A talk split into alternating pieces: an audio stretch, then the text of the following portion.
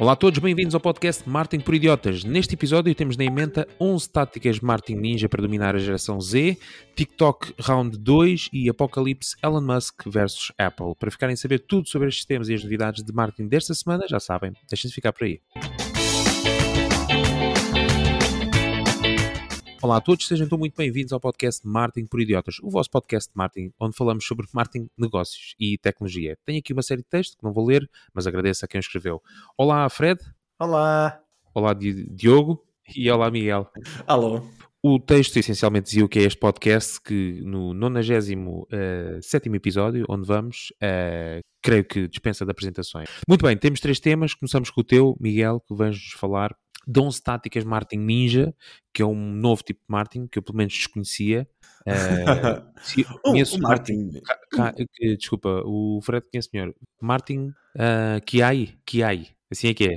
Espero não estar a dizer mal. Kiai, Exatamente. Mas o ninja. Isto é tipo como, quase como lutar, mostrar Kung Fu como Muay Thai e ver quem é que consegue ali. Agora, o Kiai é um bocado isso. Não sei. Estava a ver uma live no YouTube, um colega de profissão que trata a audiência por ninjas. Sim, então, e tu também, tu também já usaste muito ninja, Fred. Sim, sim, é uma coisa gira de trocar cartas. Exato. Muito bem, Miguel. Vamos então falar de 11 táticas uh, ninja para dominar essa geração tão temida, geração Z, Z, Z. É verdade. Z, Z, Z, Z. Que, que, a geração Z, Z, Z nunca saberá o que, de onde é que isto vem, não é? Exato, Mas já não. Nós se lembrava nos intervalos da escola, uh, ir para o, para o bar do, da escola, não é? Ver. É esse, bom, vamos, vamos avançar. O Diogo fica a panicar. Muito bem. Por, por acaso também, também me lembrei, antes que o Diogo entre em pânico, que tu que geralmente terminas o podcast a dizer que nós também não, e isso ah, era da Z, Z, ah, Z. Que, ah, Exatamente. Aí, Bem, isto é um, é um, easter egg. Pronto, agora já disseste, vou ter que arranjar outra. Exato. Muito ok, muito, muito falamos sobre a geração Z e todas as diferenças para as gerações anteriores. Nós, os velhos, que como o Ricardo disse em tempo, já vimos a roda a rodar pelo menos uma ou duas vezes, com conversas de millennials, etc. Sabemos que a música do carrossel pode trocar, mas no final de contas, e feitas bem as contas, sem a moedinha ninguém dá mais uma voltinha no carrossel. É lá, uh... do caminho. Eu hoje venho, hoje venho partilhar com vocês 11 táticas para lidar com esta geração, uh, mas primeiro alguns dados de um estudo que podem consultar em marketingporidiotas.pt. 59% da geração Z confia em marcas com que cresceram. 46% dizem que têm uma forte ligação de, de lealdade com uma marca. Pronto, eu aposto que é a Apple. Uh, e 66% compram apenas da marca que gostam e durante muito tempo. E isto agora tenho mesmo a certeza que é da Apple que eles estão a falar. A geração Apesar... Z e Apple, para mim, é novidade. Será? Eu, eu tenho apanhado nos meus alunos, tenho apanhado a maior parte deles sem iPhone. Quando eu pergunto na, na turma se, se tem iPhone ou não, mas qual é mas, que é o colégio? Qual é que é o colégio de Rico? Ai meu Deus! mas sabes qual é que é a alcunha do Samsung na, aí na gíria dos miúdos, precisamente a geração Z, é Samsunga. A Samsunga, caraças! por aí. Não sabia. Mas iPhone não tens Samsunga. E Samsung é, é, a categoria para todos os Androids, não é especificamente para a Samsung. A sério? Foi. Isto para não inviabilizar patrocínios da Samsung, que não, eu, eu, em particular aprecio bastante, é, é a marca do meu telemóvel, só para saber. É. Bom, mas força, Miguel. Mas agora já era. Escusa, escusa ah, queimamos. Apesar de muitos ainda não trabalharem nem participarem no orçamento familiar, o estudo diz que influenciam em 77% na escolha de comida e bebida lá do frigorífico, 76% na escolha da mobília da casa, 73% dos eletrodomésticos, 66% nas viagens e, finalmente, 63% na escolha do restaurante. Isto, isto é assim tão diferente da nossa geração? Pois, é a primeira pergunta que eu vos faço. Não, os números parecem-me bastante. É, e é como tu disseste, Miguel, isto a roda já rodou várias vezes. A gente, se calhar, estes números ou este tipo de estatísticas já ouvimos no nosso tempo dos millennials e a nova geração e Exato. tem um comportamento ligeiramente diferente. Eu, eu, por acaso, eu lembro que em pequeno, epá, como, como nós somos sete filhos, não havia farinha ali, ninguém fazia Queres comer é peixe ao jantar, é peixe ao jantar e as compras ninguém decidia nada, por acaso. E a escolha do restaurante está bem, está, ninguém vai jantar fora. Mas pronto, não quero falar aqui do meu passado, senão temos de meter aqui a música dos violinos e hoje, hoje não é o dia. Mas, Agora, saber que tens sete irmãos. Não sabias? Não Também sabia. não sabia. Não, mas somos, tenho cinco irmãs e dois e um irmão. Mas pronto. Uh, agora, relativamente a táticas, eu vou apresentar algumas e vamos ver se ainda há tanta diferença das, destas táticas da geração Z como para outras audiências. Estas táticas foram retiradas do site que está no marketingperidiotas.pt e podem consultar lá com mais, com mais informação. Pronto. A primeira tática que eles dizem criar conteúdos específicos para cada canal não usar simplesmente o mesmo conteúdo e trocar um bocadinho o formato, criar mesmo conteúdo específico para cada rede social, porque a geração Z gosta de marcas que entendem as, redes, as diferentes redes sociais. Exemplo, Instagram para conteúdos aspiracionais, Snapchat para momentos do dia a dia, TikTok para diversão e desafios trendy, Twitter para notícias e LinkedIn para conteúdos focados em carreiras. Um, é engraçado que este estudo já nem fala sobre Facebook para a geração Z. Isto é assim tão diferente? Ou isto é uma tática que se aplica apenas à geração Z? Uh, Ricardo. Esta tática do criar conteúdos diferentes e com propósitos diferentes nos diferentes canais é algo que já é já muitas marcas fazem e já é, como é que eu ia dizer? Já é... Recomendado, não é? Sim, é recomendado. Não era recomendado, já é. Sim, é recomendado.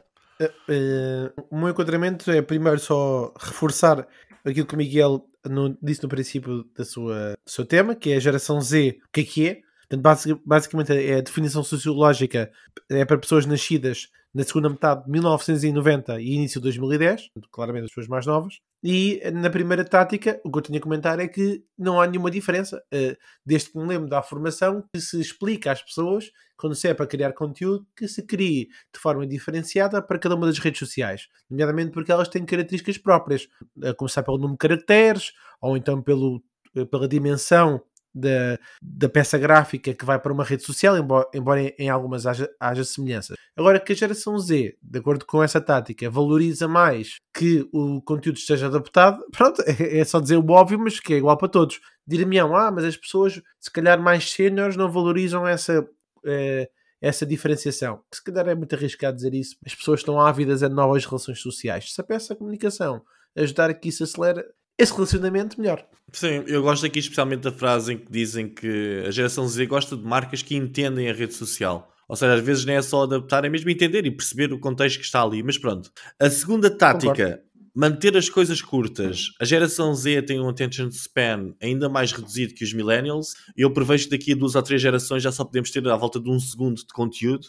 Um, isto é verdade para exclusivamente para a geração Z ou todas as gerações hoje em dia querem as coisas curtas nas redes sociais? Então, sim, eu acho que é o próprio ritmo que, que a tecnologia tem evoluído, as redes sociais, a forma como os conteúdos são apresentados, que nos leva a todos, todas as gerações, a, a ter esse attention span, que é o português diz attention span, um, que é o tempo de atenção que, que é cada vez mais curto, não é? Nós agora consumimos conteúdo que parecemos levar conteúdos pela goela abaixo de forma massificada, portanto tem que ser mais curto. E essa geração se calhar valoriza mais isso, mas acho que estamos aí todos de arrasto. Mas Fred.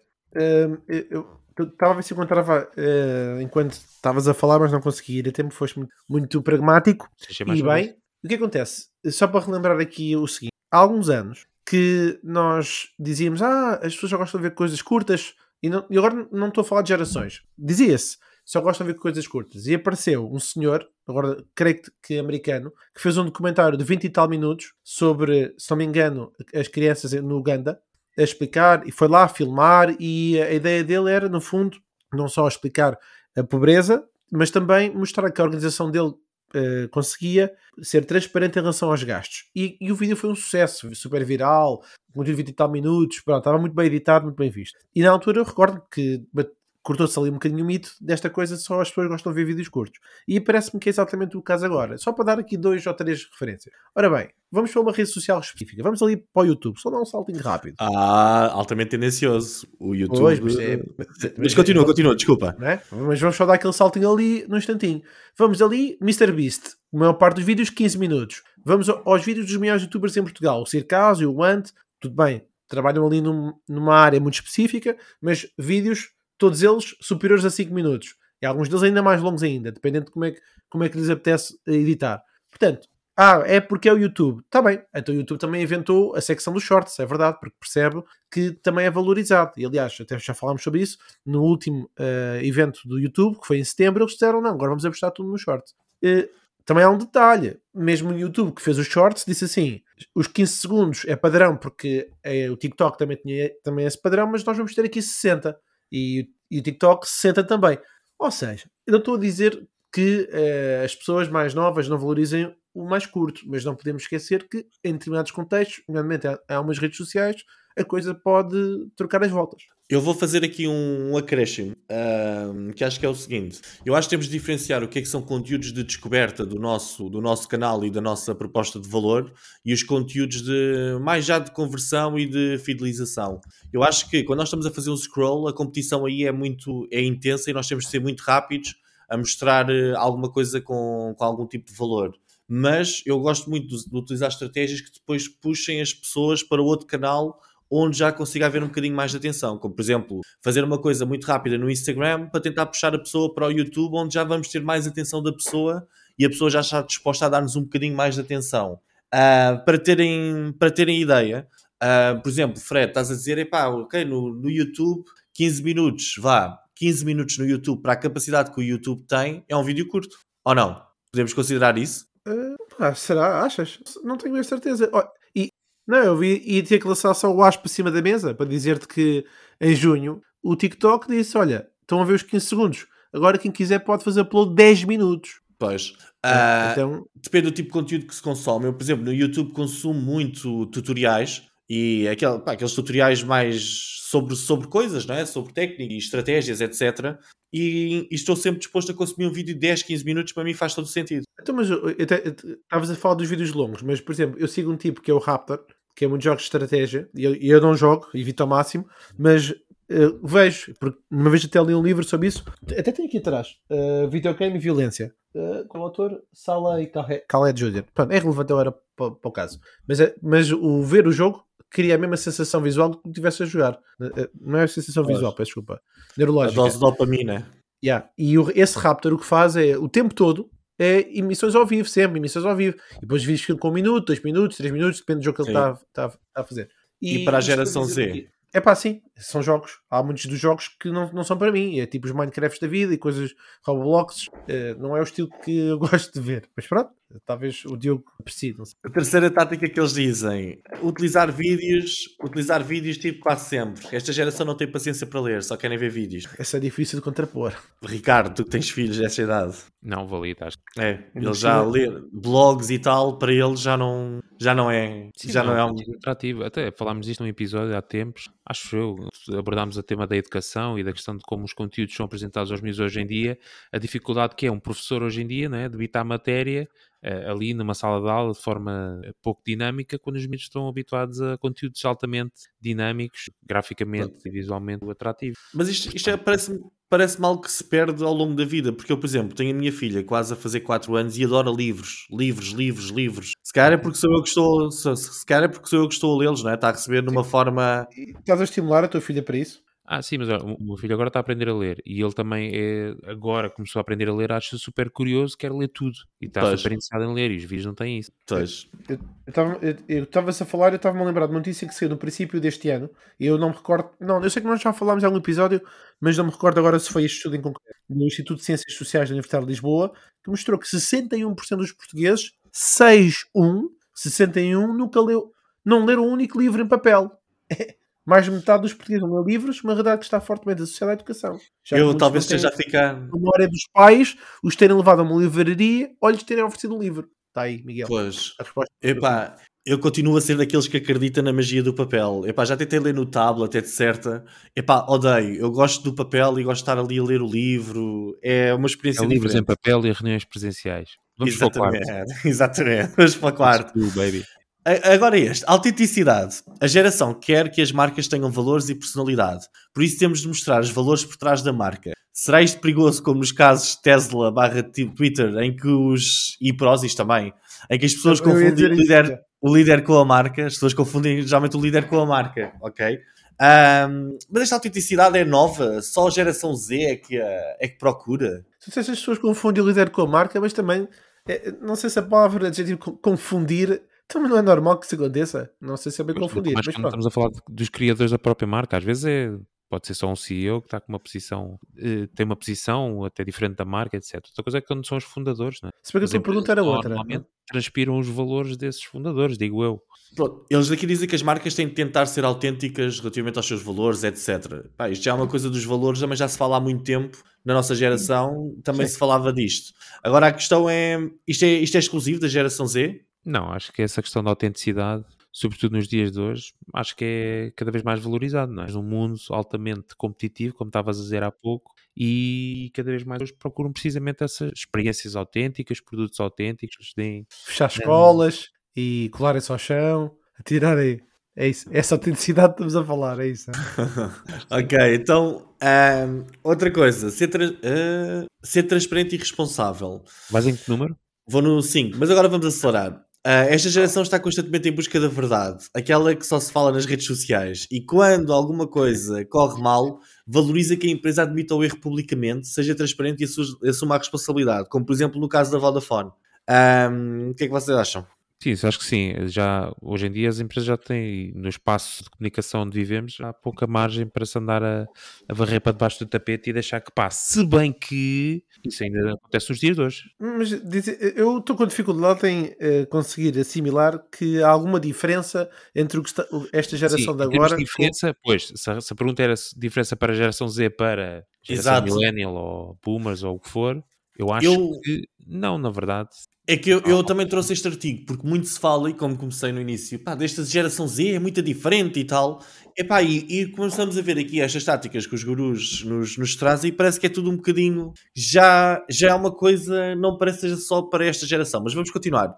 Aqui já talvez já haja aqui uma diferença. Utilizar influencers no centro da estratégia. Em vez de tentarmos fazer o papel de influencers e persuadir os nossos públicos-alvos, trazer influencers para a nossa rede e deixá-los trabalhar nas suas audiências pelos nossos produtos e serviços. Isso é o que eles valorizam isso? Valorizam, uh, valorizam que sejam os influencers ou é a partilhar. Essa tática? É utilizar essa tática porque eles valorizam, preferem que sejam os influencers a passar-lhes as mensagens relativamente a marcas do que as próprias marcas. Mas agora, pegando no, no que o Fred disse, não é? Isto é o que vem nos livros do marketing mais antigo, os líderes de opinião, não é? Exatamente. Eles são líderes de opinião e agora têm mais meios de comunicação e chegam mais rapidamente às pessoas.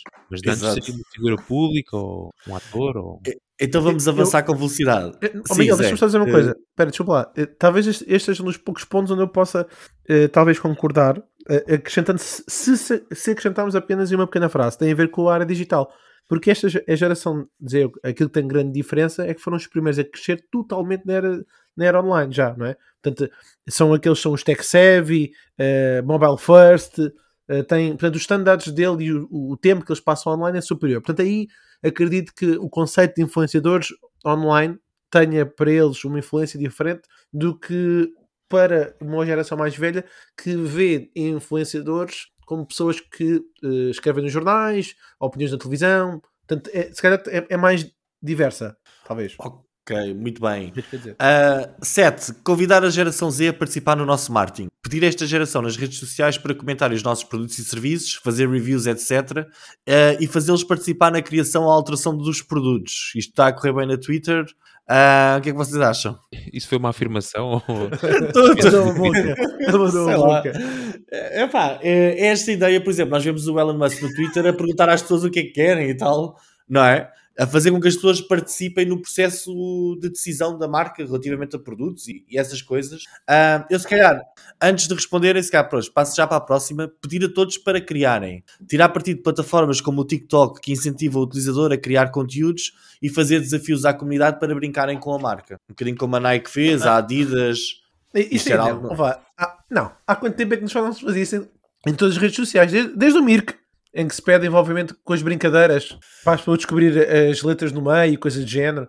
Ou então no, Sim, no, mas, no, mas atenção. Antigamente tinha as apps, então eh, até apps que tu podias fazer jogos. Não.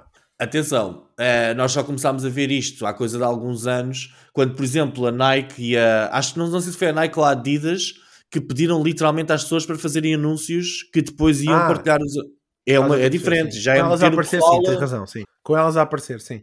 Com elas a aparecer e, e darem liberdade criativa total às pessoas para fazerem alguma coisa. Isto já é, é gera, já é mais geração Z. Sim, concordo. Hum, então, é, os vídeos virais, Z. aqueles vídeos que a pessoa usa a mesma música, faz a mesma coreografia e, né? e publica. Eu não tenho experiência, mas o Ricardo já fez alguns vídeos desses. Já, já. bastante. Apaguei todos, entretanto, mas sim, é, é uma coisa bastante. Não, mas acho que isso não, tá, não, não é geração. Ah, Não é? É, percebo. Acabamos de ver isso. eu também, eu Fone. também começo a achar, agora que estamos aqui a debater, Agora que isto é- tudo, agora que leste realmente tudo até ao fim, este artigo é um flop. Ah, vou fazer as duas últimas em Vamos lá. conjunto. Alavancar conteúdo real. Eh, Esta geração gosta de autenticidade, por isso devemos utilizar fotografias e vídeos de pessoas reais, menos, mesmo que sejam mais feias, etc., a utilizar os nossos produtos.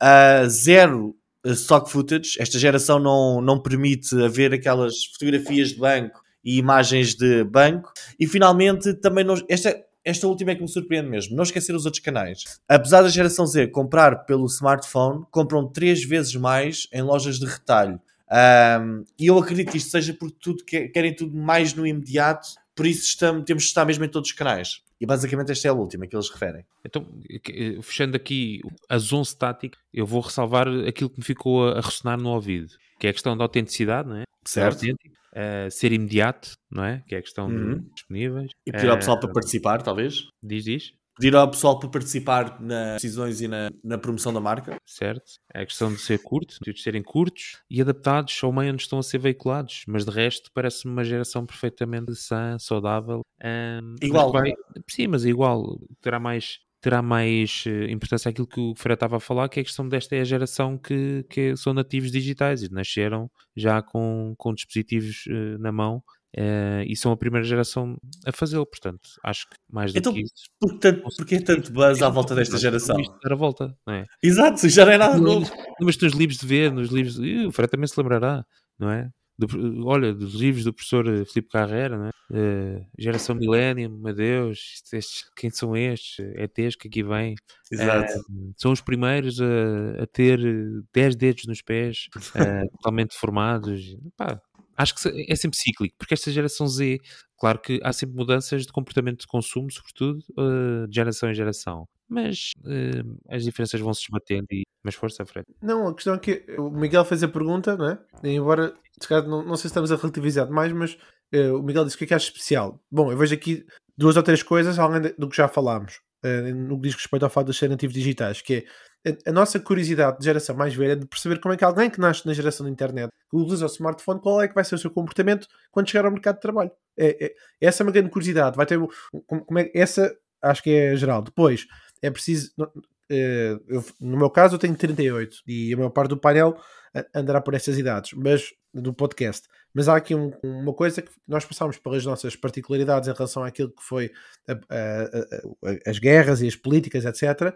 Só que eu acredito que talvez esta geração Z seja talvez a mais ansiosa e possivelmente aquela que viveu mais eh, mais proximidade com o tema da depressão, não só pelo facto do tema ter ficado pelo tema pandémico, agora vem o tema da guerra, passou por mais crises do que nós vamos passar, creio, é essa a ideia que também tenho, e portanto também há esta curiosidade de perceber como é, qual é que é a, resi- a resiliência, como é que eles vão, qual é que é o pragmatismo que eles vão, vão ter neste, neste futuro de vida. E já para não falar, depois em coisas que, estão, que se passam, que já se falavam no princípio da nossa geração, desculpa, no, no princípio e agora, quando nós mais velhos, com, todos com filhos, mais ainda, que é eh, a nossa população em Portugal está a ficar mais velha, ainda esta semana saiu um estudo sobre isso, não é? o censo de 2021, saiu a informação sobre agora, temos 10.3 milhões de portugueses, e esta geração que aí vem, a mais nova, de certeza que vai continuar a querer ter menos filhos do que nós, que agora nos preocupamos com isso, pelos custos de vida e pela casa, etc. Ou seja, o que é que ela tem de especial? Perguntou ao Miguel. Eu acho que é este contexto todo, de perceber como é que eles vão adaptar-se ao futuro. Bem, cá estaremos para ver. Cá estaremos, com muita saúde. eh, a olhar à velha. É os seus filhos, não é? Pois, tu, 12, 12 anos, portanto, a geração Z. Não é, Exatamente. Ricardo? Exatamente. Muito bem, antes de passarmos ao tema do Diogo, só relembrar que nós temos um grupo do WhatsApp que podem aderir em w.marketingporidiotas.pt, onde estamos lá nós e estão muitos dos nossos ouvintes e onde nós todas as semanas, ah, além das discussões que vamos tendo sobre marketing e pedidos de ajuda, uma comunidade viva dentro deste grupo do WhatsApp, hum, partilhamos também um conteúdo exclusivo. E o conteúdo exclusivo desta semana é surpresa. Bom, vamos ao tema do Diogo e, e isso torna isto mais giro, não é? É surpresa. Se eu vou já dizer o que é, ah, agora vou, vou ao WhatsApp. É. Vocês podem escolher um conteúdo agora ou o conteúdo que está dentro desta caixa. Exato. uh, muito bem, vamos ao tema do Diogo. Diogo, onde é que estás tu? Oh, tu ainda não disseste, tu não disseste no início que o Diogo hoje não está em direto. O Diogo deixou-nos um tema gravado. Enquanto tu procuras, eu vou fazendo aqui, vou falar dos ah, nossos patrocinadores e tal. Já está aí? Ok, boa. Já, mas podes, podes encher mais chouriçada. Tá. Vamos embora, que já vamos, com, já vamos com muito tempo. Vamos lá, Diogo. Esta semana estava a ler um artigo uh, sobre a privacidade da Apple na, na Apple Store trouxe e ajudou ao crescimento do TikTok para chegar à empresa que o TikTok é hoje e ter os utilizadores que o, que o TikTok tem hoje. E queria pensaram aqui um pouco com vocês e queria um pouco a vossa opinião e saber se vocês continuam com a mesma ideia ou não de há episódios passados. Isto também porque o TikTok atualizou as suas previsões de ganhos de 12 mil milhões para este ano para 10 mil milhões, ok? Contudo, isto ainda apresenta um crescimento de 155% em relação ao ano passado, em que um, eles tinham ganhos de 6 mil milhões de dólares, ok? O TikTok também parece ser a única plataforma que uh, não deverá ter um, ou que não terá uma expectativa de baixar um, os ganhos em relação à, à, sua venda de publicidade e uh, será também a plataforma onde, a segunda plataforma onde uh, serão investidos mais dólares em termos de marketing uh, de influência. E isto, meus amigos, então uh, deu-me aqui uh, esta ideia de uh, há um tempo atrás, não sei se recordam, mas ainda estavam vocês com. E fui gozado, fui uh, achincalhado aqui neste, neste podcast. exatamente por defender muito que o TikTok era uma plataforma muito válida para anunciar. E recordo, e sei que, que, que o Fred, não é? Fred, já fizeste aí alguma coisa também no TikTok, mas queria saber se vocês ainda continuam com esta opinião de que o TikTok continua a ser uh, muito uma questão de crianças, se isso já mudou e se uh, uh, realmente veem o TikTok hoje como uma plataforma mais do que válida uh, uh, para anunciar, uh, claro, desde que seja, não é? Eu sei, Miguel, desde que tenha um, um retorno positivo. Deixem-me só adicionar aqui um, esta, esta questão. O Hootsuite tinha feito um estudo há um ano atrás onde, dos, onde perguntou a vários anunciantes uh, um, se planeavam planear, uh, aliás, se planeavam uh, anunciar no TikTok, onde vários anunciantes, 3% deles responderam que sim, que queriam bastante anunciar no TikTok. Mas quando fizeram um estudo novamente este ano, 98% dos anunciantes disseram que estão interessados em, em, em, anunciar no TikTok. E vocês? É essa a questão. Estão interessados em anunciar no TikTok? Muito bem, obrigado, Diogo. Miguel, estás interessado? Olha, um... ouvir a palavra do senhor do TikTok? Sim, olha, nós já falámos disto várias vezes, como o Diogo disse. Um, eu falo primeiro daquela parte de, das big techs utilizarem-se umas às outras para promover o seu crescimento, eu acho que é normal. TikTok promover no Facebook e no Instagram, LinkedIn, whatever. Uh, acho isso perfeitamente normal. Eu acho que o TikTok vai continuar a crescer porque ainda tem muito para crescer, ok? Uh, vocês conhecem a lei de Moore, aquela da, de quem a capacidade de processamento duplica a cada 18 meses? Eu tenho aqui uma lei que se chama a Lei de Miguel Rão, Uh, relativamente às redes sociais. E depois vocês, se quiserem, podem usar isto nos vossos Fred, na tua newsletter, se quiseres, podes usar à vontade. Uh, e esta lei diz mais ou menos isto: uma rede social tendencialmente cresce exponencialmente durante 8 anos ok? Que é o tempo em que uma geração, como por exemplo a geração Z, acha super cool e muito fixe e os mais novos adoram esta, esta plataforma e estão super entusiasmados com ela. Mas depois, a partir dos 8 anos, os mais velhos começam a ir para lá. Ou seja, começam a estragar a plataforma. Começam a aparecer os pais a fazerem posts às filhas, a dizerem: epá, se isto cá não é muito bem feito, o que é que estás a fazer e tal começa a ser uma plataforma mais para famílias e não para os jovens mais trendy, uh, o que faz com que se torne mais atrativa para os anunciantes, porque os anunciantes depois dizem todos: epá, espera lá, isto afinal não é só miúdos, isto afinal há aqui pessoal, eh, pessoal mais velho e com poder de compra. E é nessa altura torna-se mais atrativa para os anunciantes, começam a ser mais anúncios e mais posts de anúncios e de marcas, etc e nesse momento a plataforma começa a ficar suja com publicidade e com conteúdo que não é bem o conteúdo nativo da plataforma. Por isso é que eu até acho que o TikTok fez muita pressão para, epá, façam TikToks, não façam anúncios. Já porque eles conhecem a lei de Miguel Rão. Um, depois, a plataforma começa a ficar com os pais, com os filhos, todos à mistura e surge uma oportunidade, que é uh, a criação de outra plataforma, não, a criação de outra plataforma para pessoal mais jovem. Porquê? Com os anúncios vem também uma coisa, a necessidade da plataforma em fazer mais dinheiro, não é? é o, acaba por ser o normal. Então o que é que acontece ao reach orgânico? Começa a baixar, a baixar, a baixar, até ao momento em que nós fazemos um post na plataforma e ninguém o vê. E nessa altura deixa de ser atrativa para aqueles utilizadores nativos da plataforma que só se queriam era divertir. Aconteceu com o Facebook, aconteceu com o Instagram a nível do, dos posts normais. Uh, o Reels só não aconteceu com o Reels porque, dentro do Instagram, porque o TikTok apareceu, mas há de chegar lá.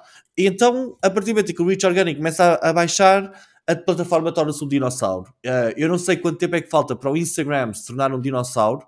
Eu prevejo, segundo a minha lei, que o dinossauro torna-se entre os, entre os 8 e os 12 anos, ok? Acredito que se vai tornar um dinossauro e vai aparecer outra coisa qualquer, mesmo dentro da meta. Ou seja, a meta, uh, o Facebook parece que literalmente quiseram acabar com ele, não é? a nível do, do reach orgânico que as páginas têm, etc. O Instagram há de ir pelo mesmo caminho e a meta há de fazer outra coisa qualquer no futuro. Epá, não sei se será com o metaverso ou não.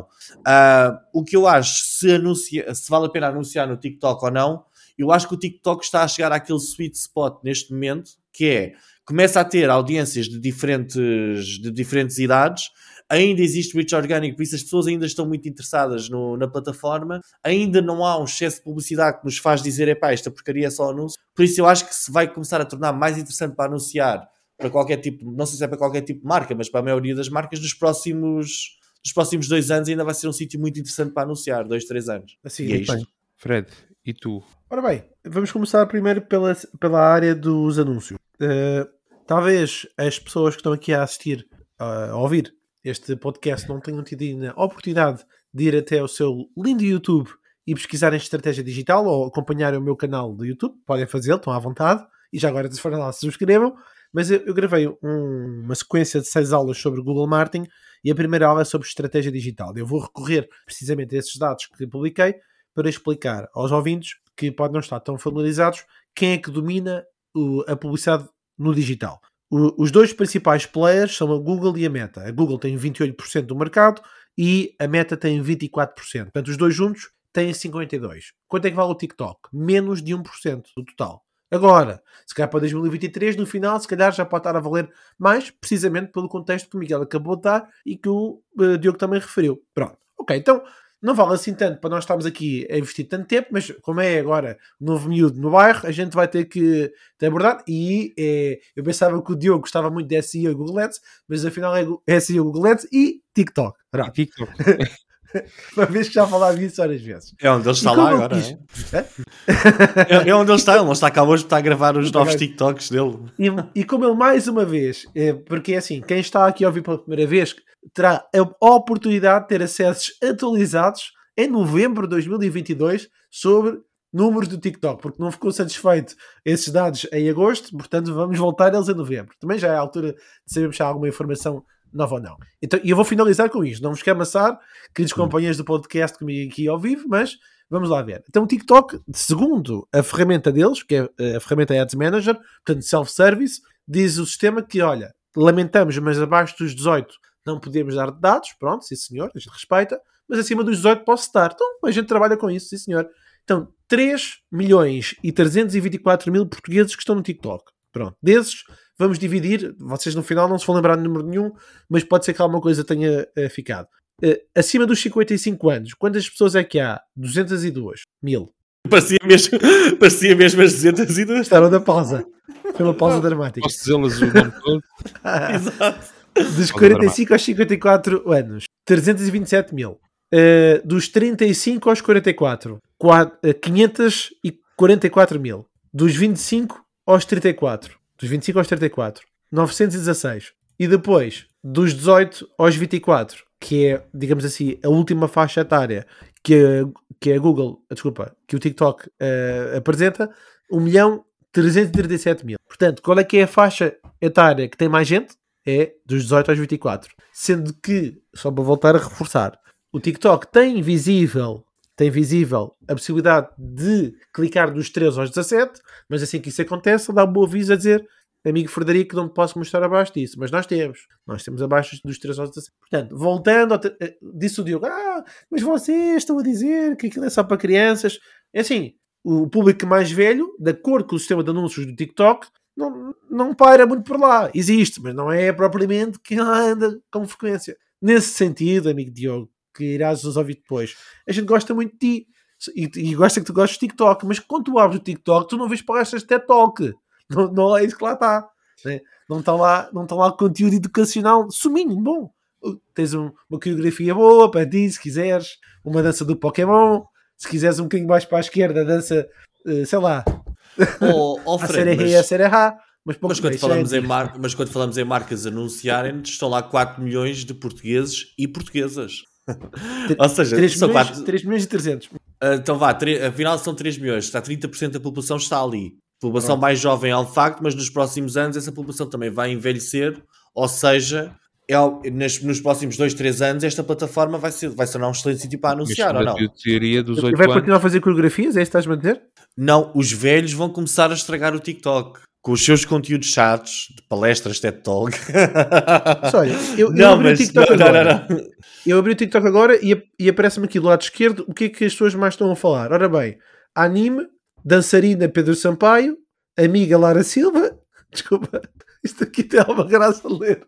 Uh, mas houve, mas é. Mas não quer dizer que a tua marca não possa aparecer no meio desses, desses conteúdos, né? Tu ainda, não, tu ainda não percebeste que vais ter de dançar. Tu ainda não percebeste. Has de perceber, não é? E o retorno disso? Está aqui Carlota Dançarina também. ok.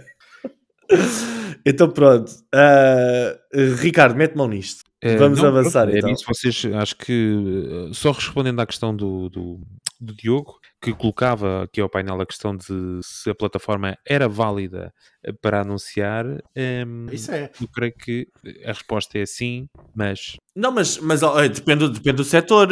E já tínhamos falado até a última vez, eu, eu tinha partilhado a minha experiência e agora já, já depois, entretanto, já fiz um mês depois. Uh, os custos da publicidade são bastante convidativos, mas não é assim uma diferença tão grande se comparado com o Instagram.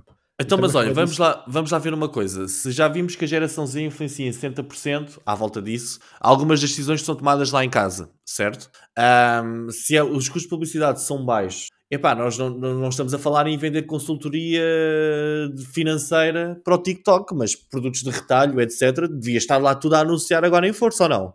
Pá, sim, certo. E, e, eu não sei, eu não tenho TikTok, não, portanto não tenho contato. Eu não saberia dizer, eu só uso para ir buscar lá leads e não uso para de frequência, não, não tenho prazer. Não mas... uso, portanto é, não, estamos... não saberia dizer se, Miguel, se as marcas estão lá em força ou não.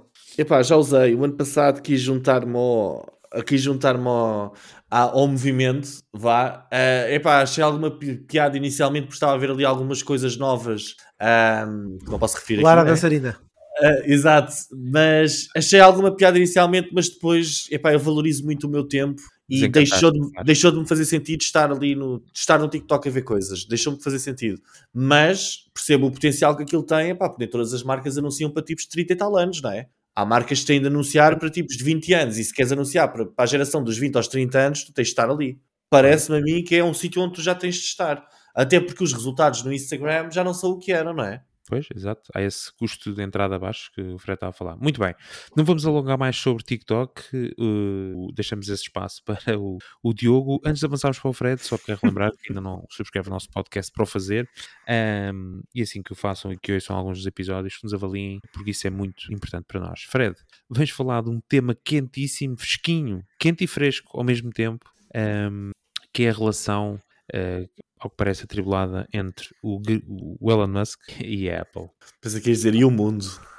e o mundo? Olha, o que eu tenho a dizer é o seguinte: um bom amigo preocupa-se com o bem-estar dos seus companheiros, o camarada ali para o Diogo, uh, mas veio-se a saber que o Elon Musk, comparsa aqui deste podcast, perdeu, coitado, 100 mil milhões durante este ano 2022 e até o preciso dia em que vocês estão a ver este podcast, sim, sim, este dia é muito importante. Segundo a Bloomberg Billionaires Index, o Elon Musk continua a ser o homem mais rico do mundo. Mas isto é relevante? Bom, é só uma curiosidade, mas vejamos o seguinte. Uh, depois do Elon Musk ter cortado, ter cortado dois terços da força de trabalho, a tensão desta semana é precisamente Elon Musk versus a Apple. E quando mete a Apple ao barulho, queridos ouvintes, o Ricardo Vieira, responsável de marketing do Textorim, pai de dois filhos, dono de um Tesla, mãe de crossfit e especialista em piscinas desde Portugal fora, aí ele já não gosta.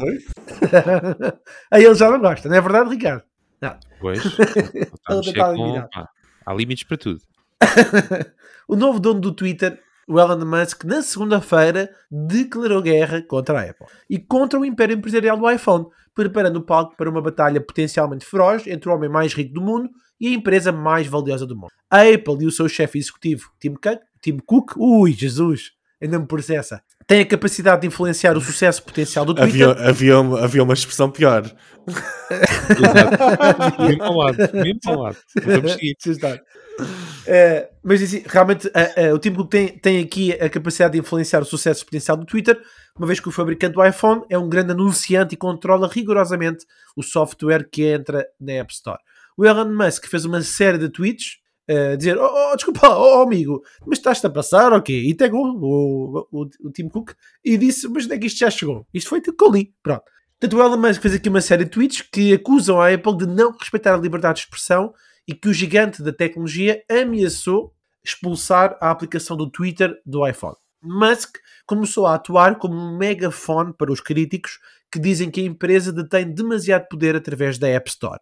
Ao chamar a atenção para o papel da Apple como guardiã do ecossistema da app, o Sr. Musk está a apanhar o manto no combate que os criadores travaram ao longo do ano passado contra a Apple e as suas taxas, e falámos aqui em dois episódios sobre isso, recordo-me perfeitamente. Então, há aqui três questões distintas que eu acho que merecem aqui reflexão do nosso painel e dos nossos queridos ouvintes. A primeira é sobre a publicidade da Apple no Twitter.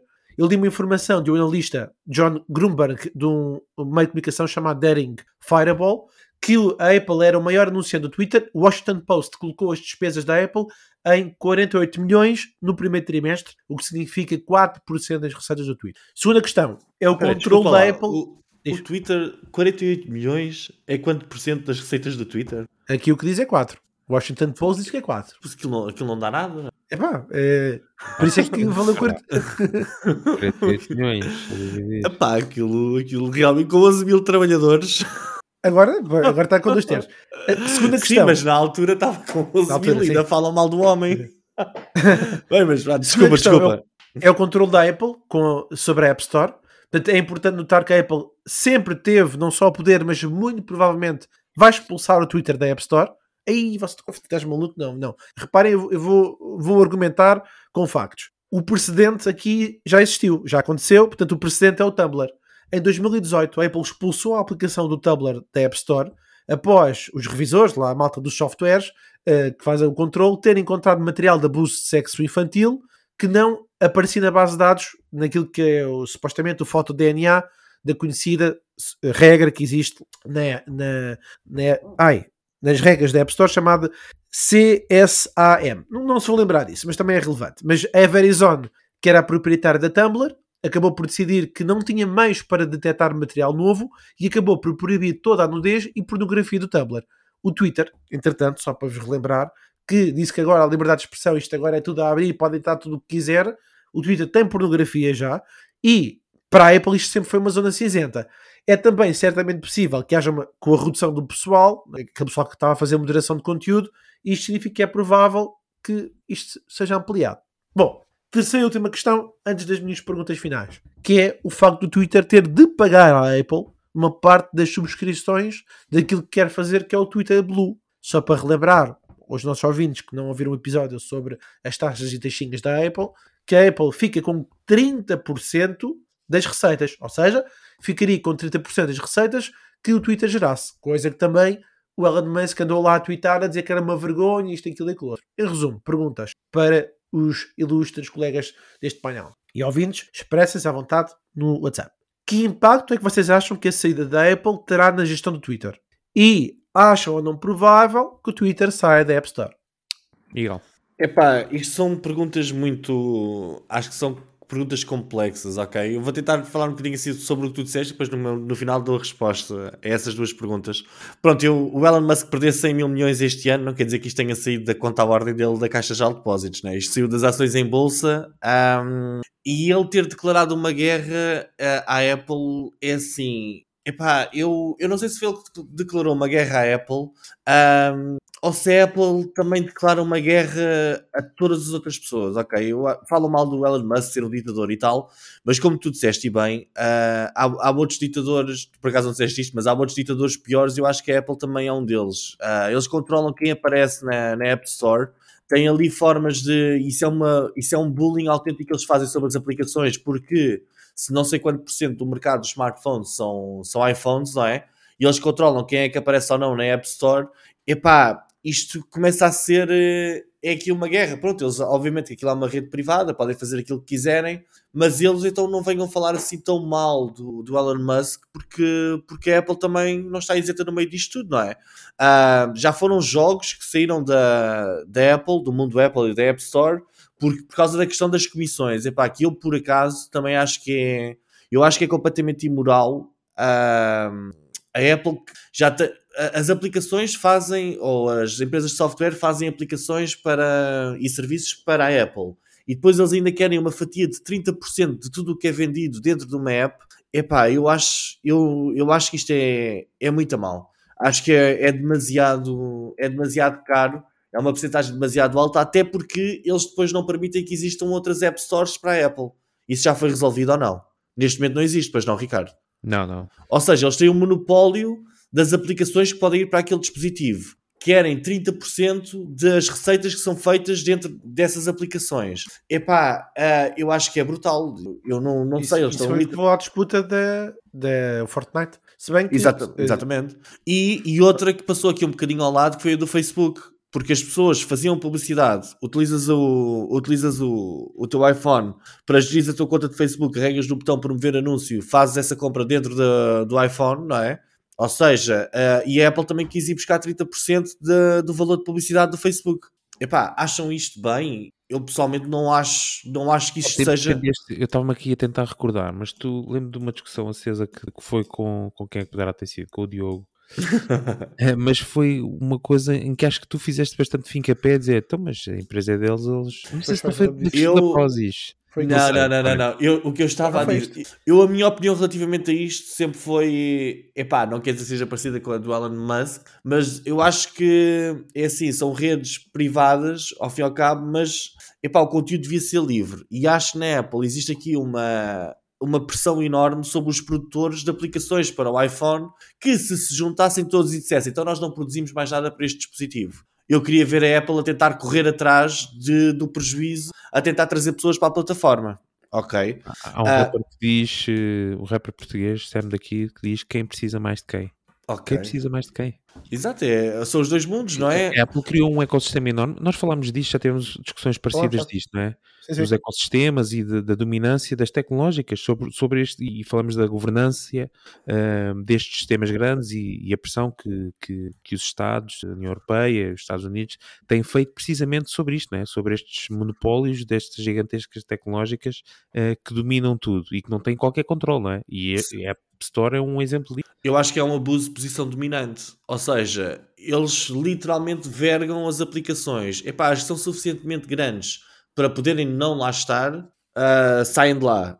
As outras têm de submeter, porque, por exemplo, no caso da Tumblr, ah, ok, havia lá questões de pornografia, etc. Obviamente não é aquilo que a Apple quer na- também nas, nas suas redes. Mas, epá, podiam ter, ter, ter adotado uma posição mais de parceria com a Tumblr, ok, vamos ajudar, vamos criar aqui algum, alguma forma da Apple vos ajudar a que isto não aconteça. Por exemplo, não é? Digo eu, não é? Coisas já instaladas no próprio smartphone, no próprio smartphone, no próprio iPhone, que, epá, tentar encontrar aqui uma, uma posição de parceria com as marcas para as ajudar a resolver os problemas para poderem estar na App Store.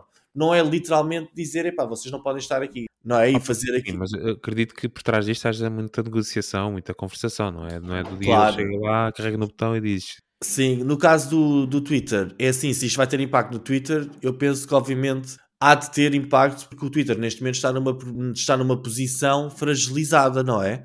Entrou um grande acionista, as coisas estão a mudar, apesar de que eu acho que a telenovela há de começar a acalmar daqui a uns tempos, mas o Twitter precisa de utilizadores, não é? E neste momento parece que estão a tentar sabotar o homem só, só porque é ele, não é? Agora, se o público-alvo do Twitter uh, compra iPhones, é uma boa questão. Não sei se este é o tipo de público-alvo que anda sempre com o iPhone na mão, digo eu. À exceção dos políticos, o resto do pessoal Epá, não sei.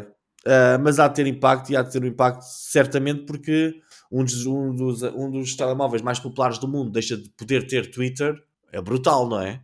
Eu acho que sim. E por isso é que ia pôr essa questão, Fred. Tu respondendo às tuas próprias questões, tu acreditas que isto, qual é o grau de probabilidade que isto pode, pode ter? O Twitter, de facto, de ser uh, banido da, da, App Store, ainda que temporariamente ou definitivamente, I don't know. Um, e qual é que achas que é o caminho que isto vai levar? Este speak, que tem aqui também, pode ter aqui outras motivações por trás. Há a questão da direita e depois toda a gente conhece o Tim Cook e os direitos que defende, apesar da Apple se tentar manter sempre um bocado a aliada destas questões políticas e, uh, e etc., um, tu acreditas mesmo que isto pode descambar para, para a saída do Twitter, da App Store da, da Apple? Gostei muito da forma como tu uh, passaste a bola para mim, sem, sem dar a tua opinião. Não, e estamos a aparecer mais do fim do podcast. Gostava, gostava mesmo. então tens, Não, é, um minuto e depois eu, eu um minuto à chega. Ah, muito bem. Uh, eu acho que o maior contexto que nós temos são os dados, não é? E os dados mostram que o Twitter perdeu 100 anunciantes, uh, 50 deles representam 2 mil milhões num ano. Portanto, o que é que acontece? É muito dinheiro para quem acabou de entrar e fez uma previsão de receitas. Uh, e, portanto, eu compreendo que o, uma das coisas que o Alan quer fazer era criar sistemas para não estar tão dependente do Twitter e uma delas foi o Twitter Blue que vale o que vale, pronto, que é a tal verificação é. de contas, mas é, acho que é, é por aí. O caminho tem que ser exatamente por aí. Criar modelos de subscrição, esse e outros que entretanto estão a surgir noutros canais. O Telegram também lançou uma versão em que a pessoa pode ter funções adicionais dentro da ferramenta, o WhatsApp também vai, eh, vai lançar isso, portanto acho que é por aí. Eh, modelos de subscrição eventualmente para, para quem tem empresas com funções especiais, eh, nada, não é nada que não existe, não existia no Twitter e acho que é para lá que ele vai avançar. Em relação à segunda, eu honestamente eu acho que sim, que eu acho que a aplicação vai sair da App Store, nem que seja por uma questão temporária, uh, e o motivo tem precisamente a ver com um argumento que eu falei na, no texto, que é com a é? redução do pessoal, a dificuldade em avaliar a moderação de conteúdo acaba por cair e Elon Musk é tudo muito aberto para quem é o diretor aqui da porta. Uh, Neste caso, o mordomo que abre e fecha a porta é capaz de não gostar tanto e se calhar veda. E portanto, sela e diz, resolve-te internamente até que eu possa abrir portas ao público. Então, eu tenho uma dúvida, como também não, também não tenho Apple, uma pessoa pode abrir um site pornográfico no, no browser da, do, no Safari? Pode ou não pode? Responde lá, o que é que achas?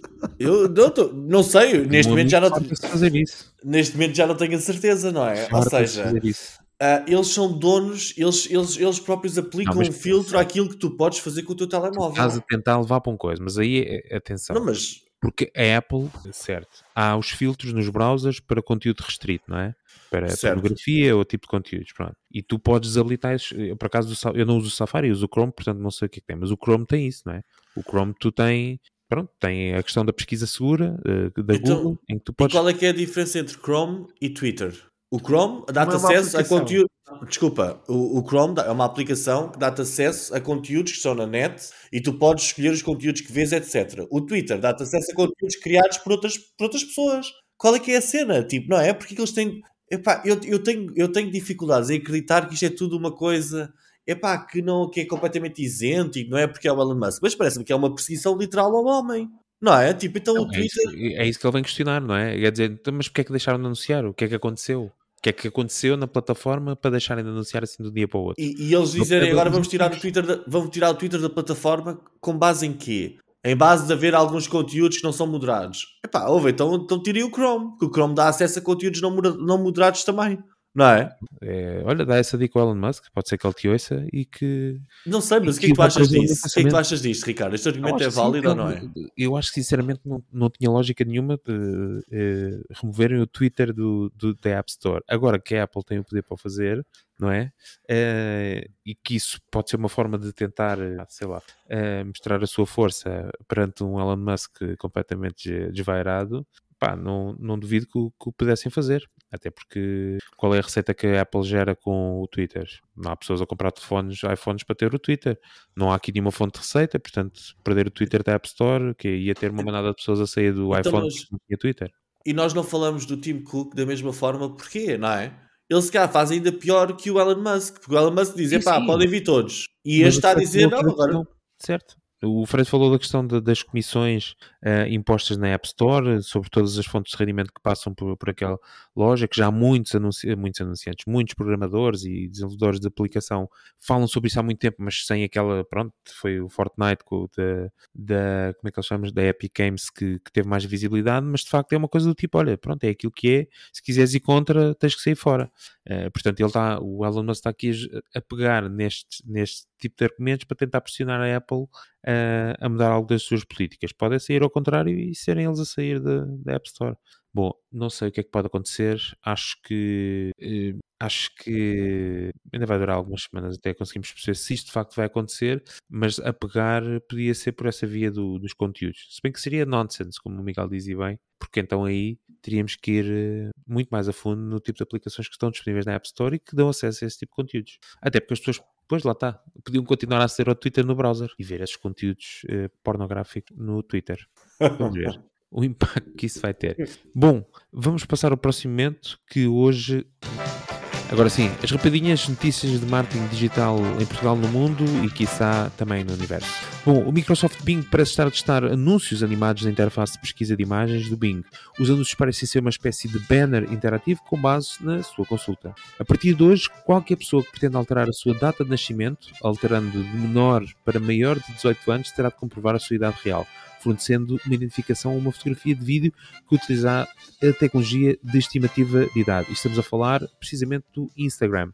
Os utilizadores do Reino Unido ou na União Europeia têm a partir de agora novas ferramentas de verificação da idade na plataforma, como parte uma importante atualização de segurança para proteger as crianças. O 5G já representa 15% do tráfego móvel de dados do mercado português, segundo a Anacom. A instalação de estações de base 5G já atinge 88% dos conselhos do país, embora apenas 39%, 39% das freguesias. O BlockFi, referência na área de empréstimos de criptomoedas, requereu mais um a proteção de falência do capítulo 11 na segunda-feira. É o último dominó a cair após a implosão da troca criptográfica FTX. A troca eh, eh, Exchange é corretora Crypto eh, FTX. A BlockFi congelou as, as, os levantamentos de clientes no início de novembro, dizendo que tinha uma exposição muito grande ao FTX. O Google já testa o novo nome do site e a alteração do design do Five Icon, que lançaram apenas algumas semanas nos resultados do desktop. Isso traz o Five Icon e o nome do site para os resultados de pesquisa no ambiente de trabalho, tal como o Google fez para os resultados de pesquisa no telemóvel. E estas foram as breves e rapidinhas notícias da semana. Olha, eu gostava de comentar só rapidamente aquela do, de medir a idade de maiores de 18 anos. Uh, acho que está. Eu não, isto passou completamente ao lado, não fazia ideia. Uh, eu tenho aqui outra sugestão que é pedir-lhes para ler um texto de 3 ou 4 páginas até ao final e responder a perguntas. Porque aparentemente, segundo o que nós sabemos sobre a geração Z, ninguém vai conseguir ler o texto de 3 ou 4 páginas e responder às perguntas no final. É só isto. Mas não sabia que, que iam lançar um algoritmo para isso. Ou que já lançaram, né? Sim, sim, inclusivamente com, com verificação de fotos. É fotos, verdade. Vídeos, ter, cara de, ter cara de miúdo já não vai ser uma vantagem. Pois, vai ser uma total desvantagem. Muito bem, vamos à ferramenta da semana. Esta semana é uma ferramenta trazida pelo Miguel que é a Wiser Notify, que podem uh, uh, aceder a ela em wisernotify.com. O que é que ela faz, uh, Diogo? Diogo. Ai. Como costuma ser ela. Basicamente, nós já todos vimos quando entramos às vezes num site e vemos aquelas pequenas notificações que aparecem assim no canto inferior direito ou esquerdo, em que dizem esta pessoa acabou de se registar, aquela pessoa acabou de comprar este produto. Isto é parecido, mas permite-vos criarem mais conteúdos uh, para essas pequenas notificações, onde mostram produtos com links diretos de comprar agora, podem mostrar pequenas reviews de utilizadores. Tem aqui uma data diferente de conteúdos que vocês podem ver no, no site e parece-me bastante interessante porque isto integra com o WordPress, com o WooCommerce e Shopify, Wix, etc. E, epá, e eles dizem, a promessa deles é que isto aumenta mesmo bastante a conversão um, nas lojas. Por exemplo, eu estou aqui a ver na minha, na minha, neste site agora, recebi uma notificação a dizer 269 marketeers inscreveram-se nas últimas 24 horas e depois se eu a fecho, passado um bocadinho, aparece-me aqui outra com, com outro tipo de informação relevante, o que me pareceu, pareceu-me interessante, uma forma diferente de fazer isto. Pelo que eu percebi, até dá para meter uh, notificações do YouTube, do, do Twitter, parece-me interessante. Muito bem, wisernotify.com. Bom, já não nos resta mais tempo, uh, estamos a chegar ao final, ou chegamos ao final. Uh, querem deixar algum comentário? Não. Apenas que as pessoas comentem, se possível. É com uma avaliaçãozinha no Spotify. Puderem, se puderem perder 30 segundos da vossa vida a comentarem estas notícias e os temas que falámos aqui hoje. Já sabem, temos o nosso grupo do WhatsApp, w.martinperidiotas.pt. Se ainda não aderiram, subscrevam e avaliem-nos uh, no Google Podcast, Apple Podcast, onde quiserem. E não menos importante, por último, o nosso website martinperidiotas.pt. Nós, Miguel, fica atento, voltamos a ver, como sempre, na próxima semana. Por isso, bora para o próximo episódio, porque nós também não. Não, Just... não, Z, Z.